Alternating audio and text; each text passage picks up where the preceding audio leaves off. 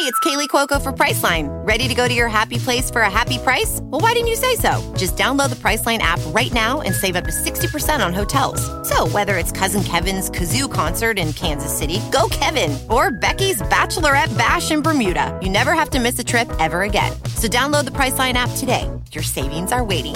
Go to your happy place for a happy price. Go to your happy price, Priceline.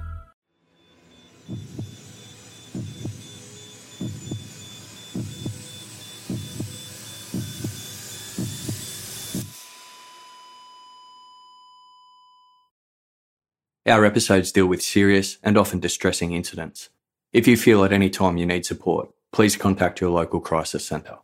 For suggested phone numbers for confidential support, please see the show notes for this episode on your app or on our website. Today's episode involves crimes against children and won't be suitable for all listeners.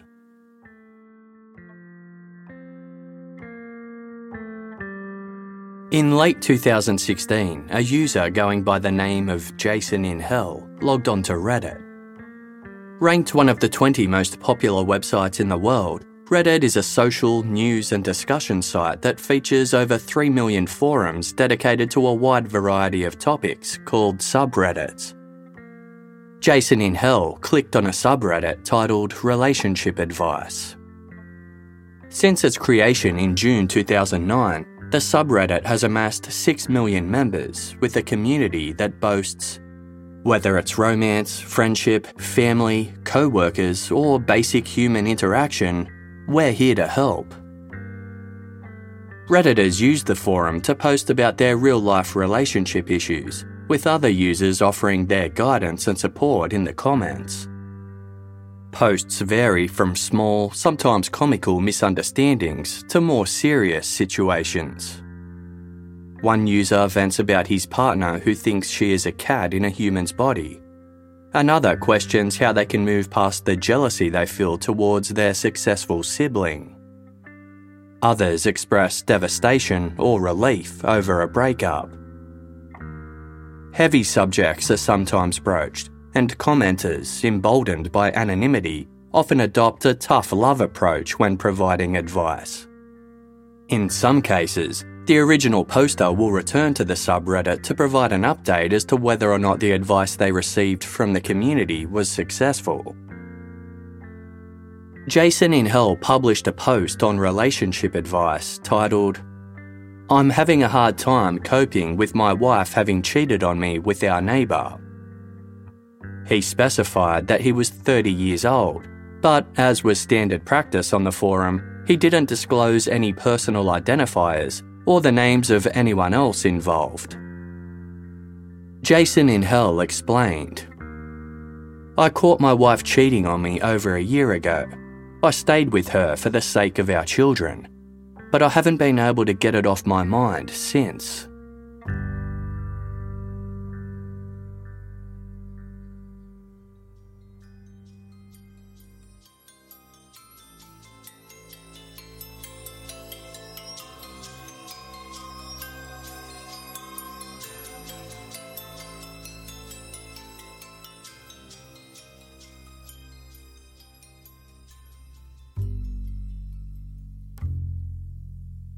Jason in Hell revealed that his plight had unravelled four hundred seventy-six days prior to posting about it on Reddit.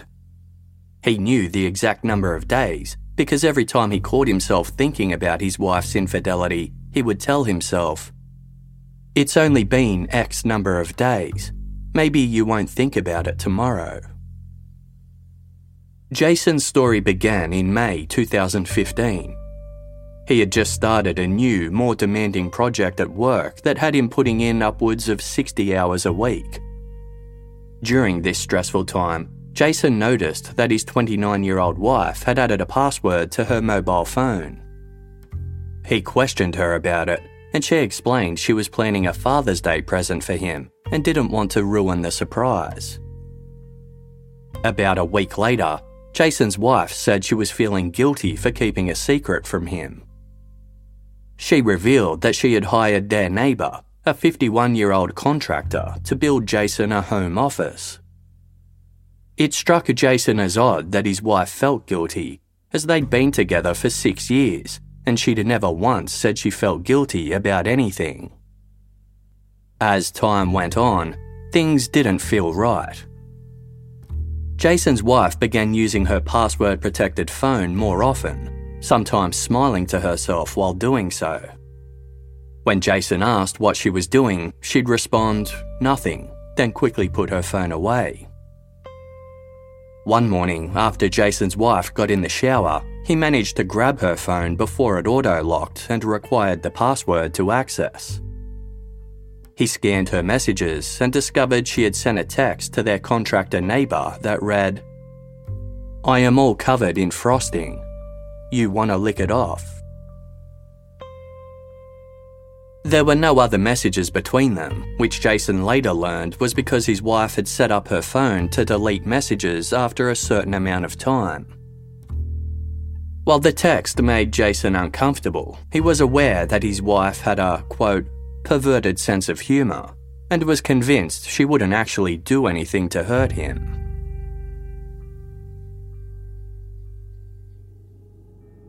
Their neighbour began spending more and more time at Jason's house, but the construction of the home office was taking longer and longer. Unable to shake his paranoia, Jason began checking his wife's location via her mobile phone's inbuilt G P S that, when active, kept a detailed record of every place the device had gone.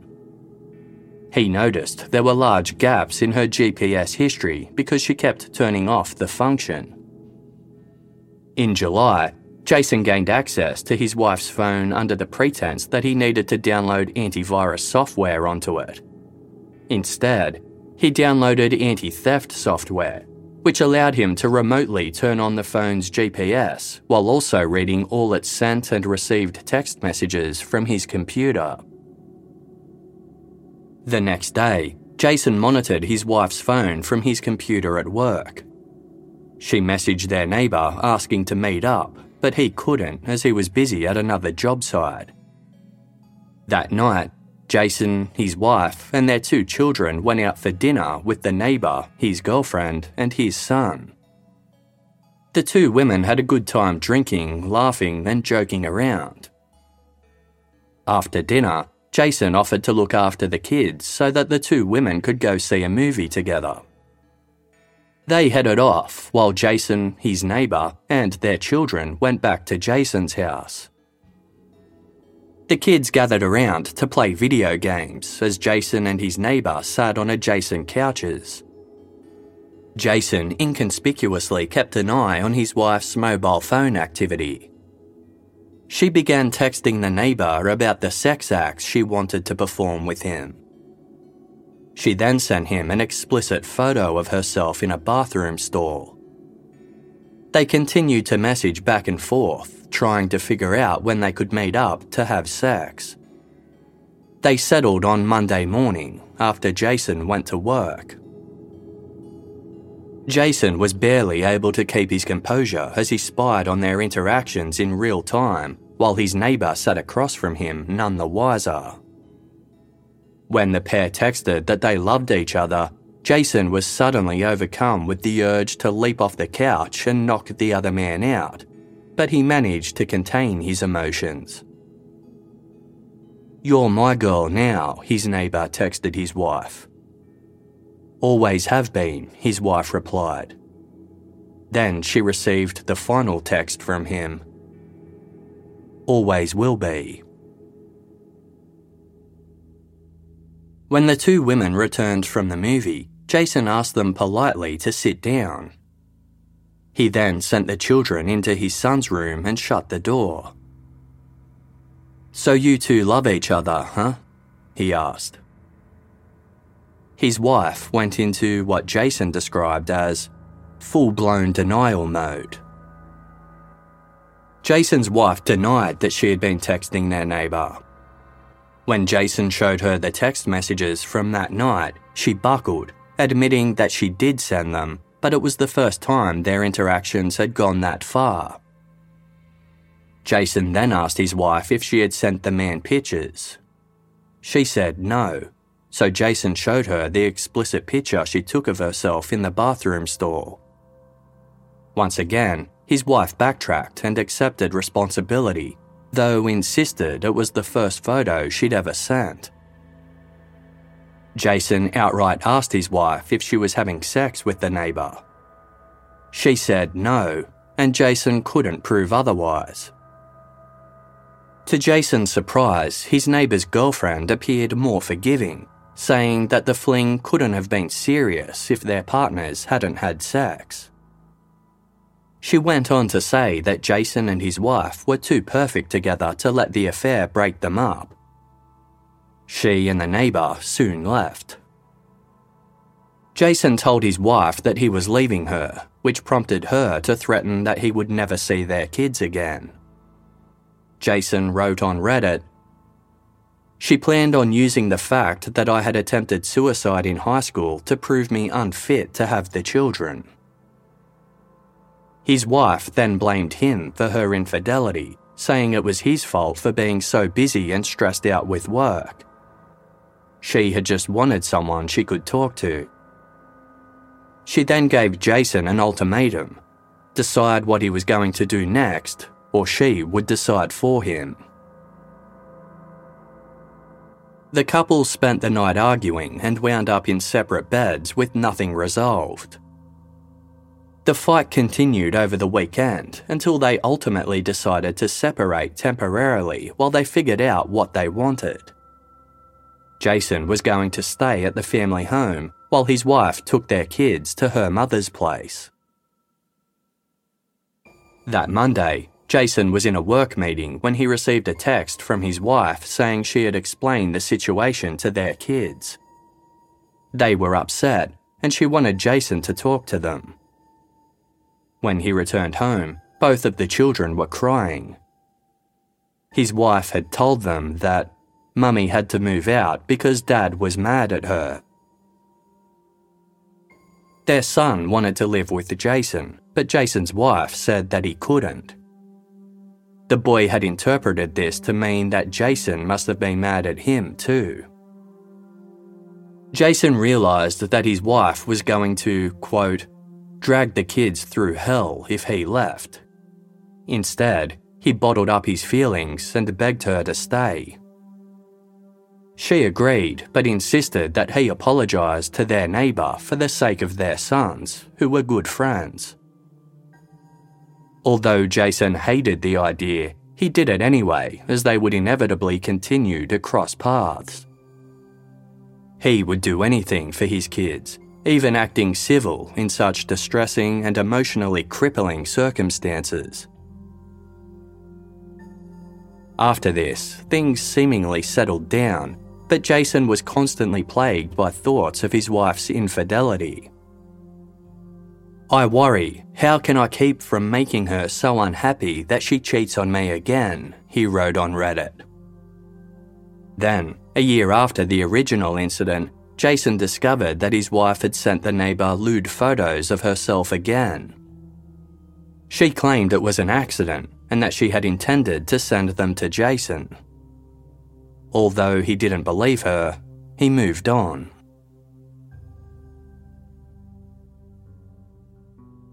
Jason concluded his Reddit post by writing that things had been quiet on that front for about four months, but he continued to think about it all the time.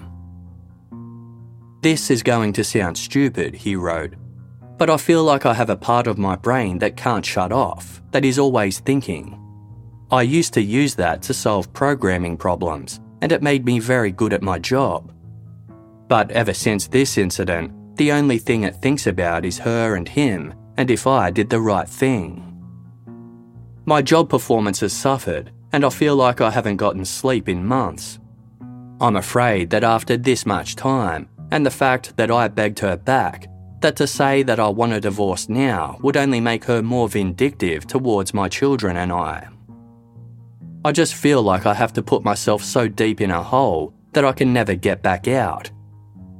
I haven't really talked to anyone about this. I tried talking to one friend about it, but his advice was to put my trust in God. That was not much solace for me, as I am an atheist. So I have no clue what to do with my feelings or how to move on from this. Jason in Hell's post to the Relationship Advice subreddit received over two hundred comments from users all around the world offering their input and support. The top comment had upwards of five hundred upvotes, signifying that a large number of users had rated it positively. Written by someone with the username Monsieur Ledoute, it advised the Jason in Hell not to navigate the situation alone and to seek legal counsel as soon as possible. You won't be doing your children any favours by remaining in a marriage that is now founded on lies, infidelity and outright bullying, the user wrote. Other commenters agreed that Jason in Hell should obtain a lawyer and divorce his wife. Many were outraged at his willingness to placate her by apologising to the man she had an affair with and begging her to stay. "Smack the shit out of that man," one user demanded. Others were angry that Jason's wife was blackmailing him by threatening to use his suicide attempt fifteen years prior to get full custody of their children. One user called her tactics, quote, incredibly low and fucked up.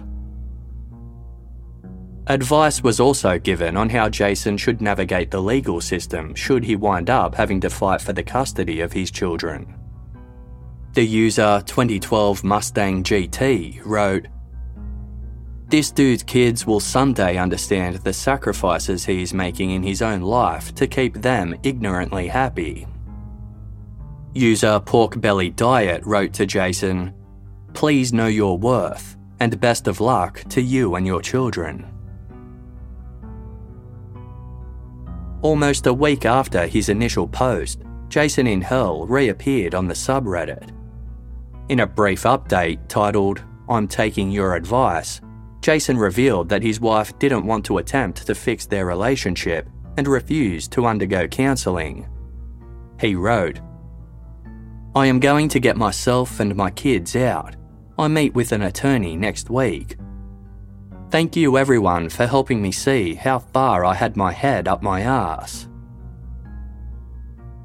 Jason's update received only twenty comments, all of which were overwhelmingly positive. Users reassured him that he was doing the right thing. Monsieur Ledoute, who had encouraged Jason to seek legal counsel in the initial post, wrote, "Good for you and good luck. Remember that life on the other side of all this will be far better for both yourself and your children, and let that hope keep you going when things get rough."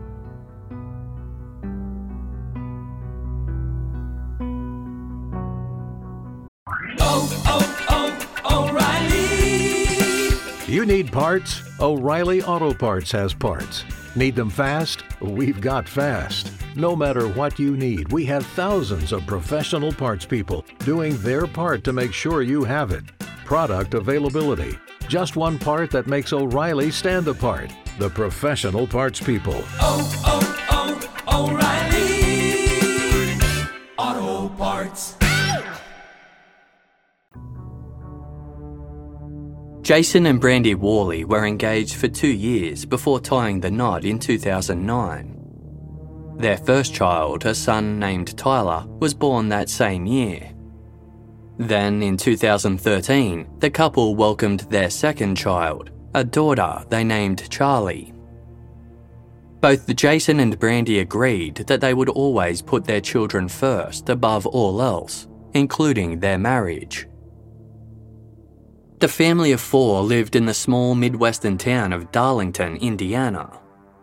With a population of less than a thousand residents, most knew the Worleys and considered them good people. Wednesday, November sixteenth, twenty sixteen was a typical day for the family. Jason went to his job as a software engineer, while Brandi took seven-year-old Tyler and three-year-old Charlee to spend their day with their grandmother. That evening, they all attended one of Charlee's dance performances before returning home for dinner. Brandi then ducked out to Walmart to buy some pipe cleaners for a project Tyler was working on for school. When she returned home, she joined Jason in playing with their children in the living room. Jason then bathed and put both Tyler and Charlee to bed before retiring for the night. As it neared five a.m, Jason woke to the sound of screaming. He rushed upstairs to find his mother-in-law crying hysterically in the kitchen. Brandi was sitting in the nearby living room, bleeding profusely from a wound in her neck. "Now you can't take my children from me," she told Jason. Minutes earlier, at four thirty-five a.m, a phone call was placed to nine one one. The dispatcher was left speechless by what he heard and was convinced the caller must have been delusional and lying. Montgomery County nine one one, where's your emergency? Street. In what town? Darlington. Hey, what's going on there? I just stabbed myself and I killed my two children. You stabbed yourself and killed your two children? Mm-hmm. Okay, and what's your name? Brandi Worley. And where are they? Where are the children at? In my daughter's room on in, the floor. In your daughter's room on the floor? Okay. And, and what caused you to do this today? My husband wanted to divorce and wanted to take my kids. I won't let him find my kids. Okay, and how old are your children? Seven and three. Ten and three? Seven. Seven and three? Mm-hmm. Okay. And where did you stab yourself at? In the neck. Okay. Are you bleeding? Yeah, there's blood everywhere. Okay, and where are you at? In my living room. You're in their living room? Mm-hmm. Okay, and are you, are you armed now with a knife still? No, it's in my children's room. Okay, where's your husband at? Downstairs somewhere. Okay, what's his condition? I don't know, I haven't talked to him. And when you say downstairs, is he in a basement, or? Yeah. Okay, what's his name? Jason. Jason? Jason Worley? Yeah. When police arrived at the Worley house, they found Tyler and Charlee deceased in Charlee's bedroom. Brandi Worley was sitting on a couch in the living room. She was rushed to hospital where she remained for over a week, during which her neck wound was successfully treated. When police were finally able to speak to Brandi, it was the first time the lifelong Darlington resident had come to the attention of authorities. She had no prior criminal history, and there was no evidence that her children were in any danger prior to November seventeenth. To the contrary, the Worley family was widely described as happy and loving. Yet, Brandi told investigators that after seven years together, on Wednesday, November sixteenth, Jason had filed for divorce. Citing irretrievable breakdown of their marriage following Brandi's infidelity a year prior, he was no longer able to stay together for the sake of their children. As part of the divorce agreement, he had requested custody and child support benefits with equitable division of the family assets. That evening, instead of buying pipe cleaners from Walmart, Brandi purchased a K-bar style combat knife, which she hid in her son's room. Once everyone was in bed, she consumed large quantities of the antihistamine Benadryl in order to make herself drowsy. She then entered Tyler's bedroom and stirred him awake, saying they were going to have a sleepover in his little sister's room. She retrieved the combat knife and followed Tyler out. Once inside Charlie's bedroom, Brandi straddled her son and began stabbing him in the neck. Charlee woke up to the commotion and asked her mother what she was doing.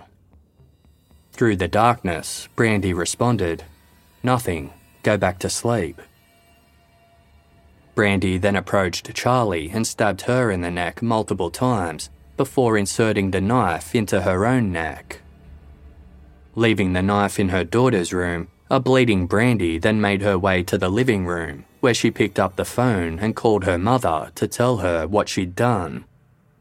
Brandi's mother ordered her to call nine one one. Brandi did as she was told, and was still speaking with the nine one one dispatcher when her mother arrived and entered Charlie's room to find the two children deceased. It was her scream that woke up Jason Worley, who had been sleeping soundly in the basement.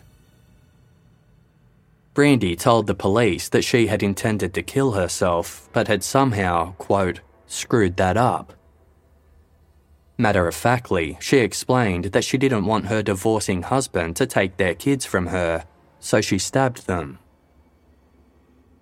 "I just wanted to die with them," she revealed. "I didn't want them to live without me."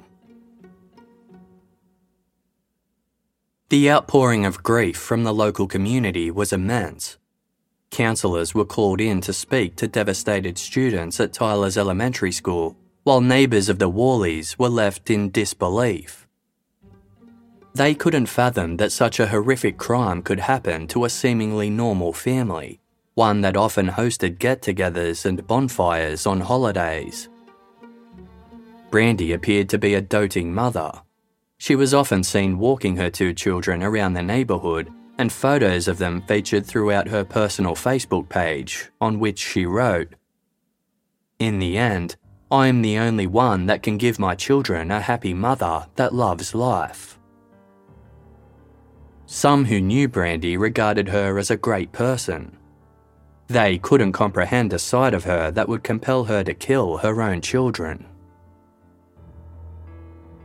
An online fundraiser was launched to support Jason Worley and help pay for his children's funeral. Tyler and Charlee were laid to rest under a shared tombstone that read, "Rest well, sweet babies. Dad loves you." Etched next to Tyler's name was a Rowlet, an owl-like creature from the series Pokémon. Charlie's name was accompanied by the snowman Olaf from the Disney film Frozen. Despite a cleaning crew having since been through the Worley home, Jason noticed his daughter's room still reeked of blood. Unable to stay there any longer, he gathered some of his possessions and threw them into the back of a van.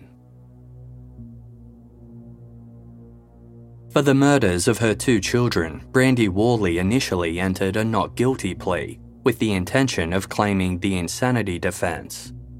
However, she ultimately accepted a plea deal and altered her plea to guilty to avoid facing a trial. Brandi's defence attorney claimed there was no definitive reason why the murders took place. As others had described, Brandi was a wonderful, caring mother, but her lawyer said she simply snapped. He wanted to give the court an explanation, but conceded, "I can't do that."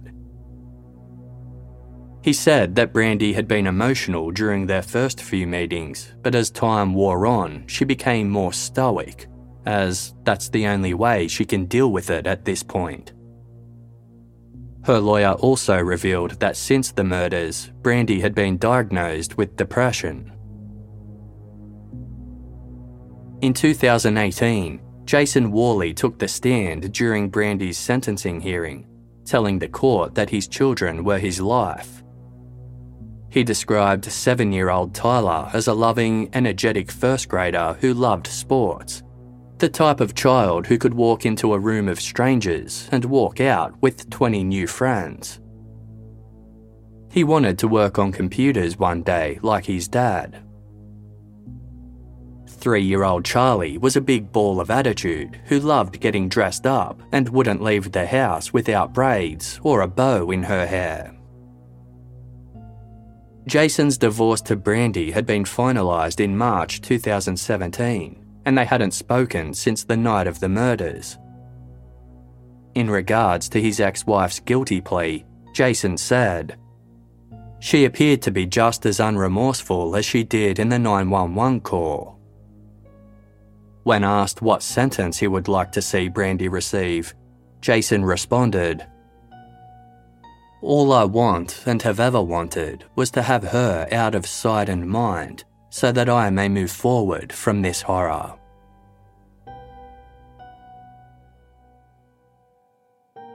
After sitting quietly for four minutes, the presiding judge sentenced Brandi Worley to a total of one hundred twenty years in prison for the murders of Tyler and Charlee. Brandi remained silent upon hearing the outcome. She was twice asked if she had anything to say, but she opted not to make a statement. The judge acknowledged that people wanted an explanation as to how a loving mother could kill her own children, but told the court, "Sometimes there is no explanation. Darkness is in this world, and it penetrates minds and our hearts." In the week after Tyler and Charlee Worley were murdered, a post was made on the subreddit dedicated to American news commenter and YouTube personality Philip DeFranco. Titled "A Message for Phil," the author was a Redditor going by the username Jason in Hell. He wrote, "My name is Jason Worley. I have watched Phil for several years now, and his words have always brought me comfort in times of great loss.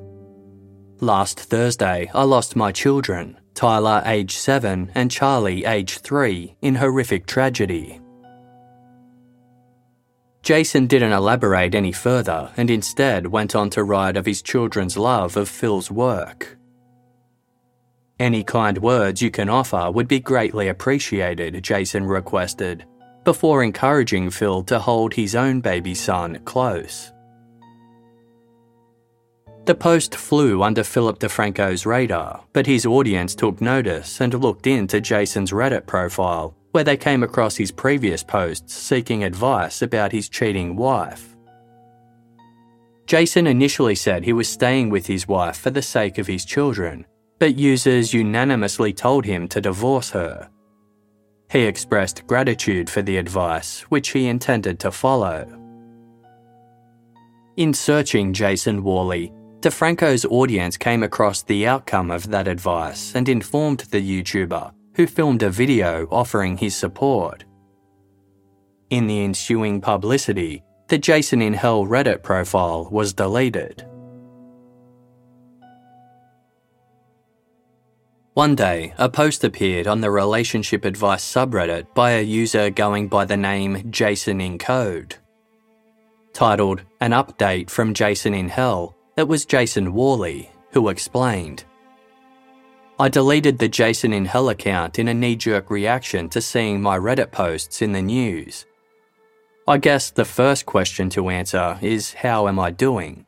And to that I would say, I am doing well."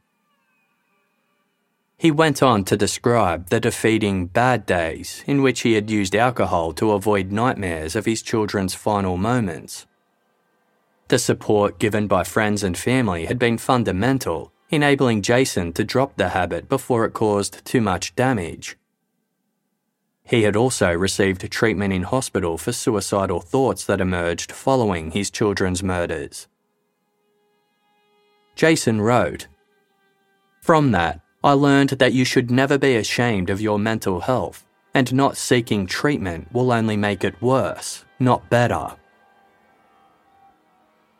It hadn't been easy. Jason hadn't sought help initially, which led to him losing his job and becoming a recluse. He assured readers not to worry. He had since returned to work and had nearly regained his former position and salary.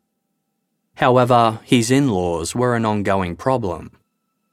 They owned the house that Jason and Brandi lived in and had changed the locks shortly after the murders, with Jason's belongings still inside. He tried to negotiate the return of his property, but was accused of theft and told he had to pay to retrieve his belongings. Jason had to get law enforcement involved, but Brandi's family continued to make his life difficult. When Jason visited his children's grave on the one-year anniversary of their murders, his ex-wife's family sat in their truck and watched him the whole time. Jason wrote, "Because of that, I don't visit the grave as often as I would like to." In regards to how he felt about Brandi's sentencing, Jason explained, "That is harder to answer because no matter what the sentence, nothing will bring back my beloved children. Do I think she should have gotten the death penalty, which Indiana has? No, I do not. She wanted to die. And after nine years of giving her what she wanted when she wanted it, I was not going to give her another thing. Do I think the life sentence will have any appreciable effect on her? I don't know. One thing she always stressed for the entire time that I knew her was that she lived her life without any regrets.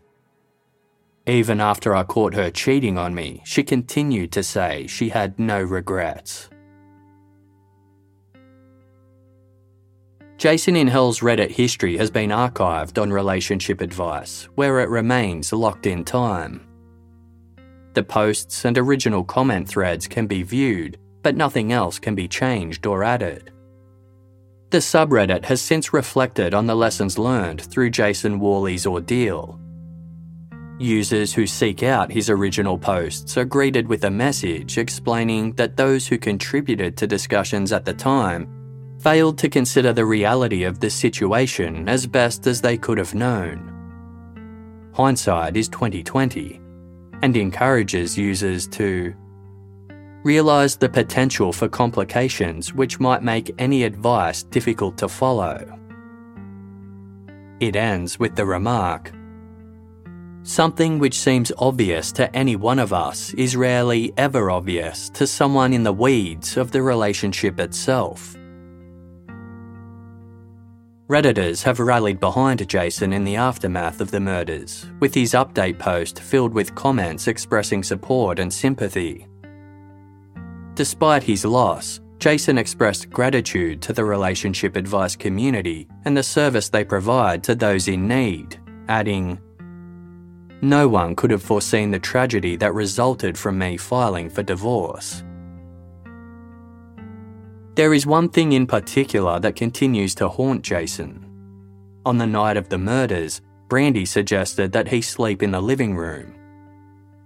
In an online post, Jason lamented, "I just can't help but wonder that if I had slept on the couch like she had suggested, instead of an air mattress in the basement, then maybe I could have saved my children, or at the very least, died with them.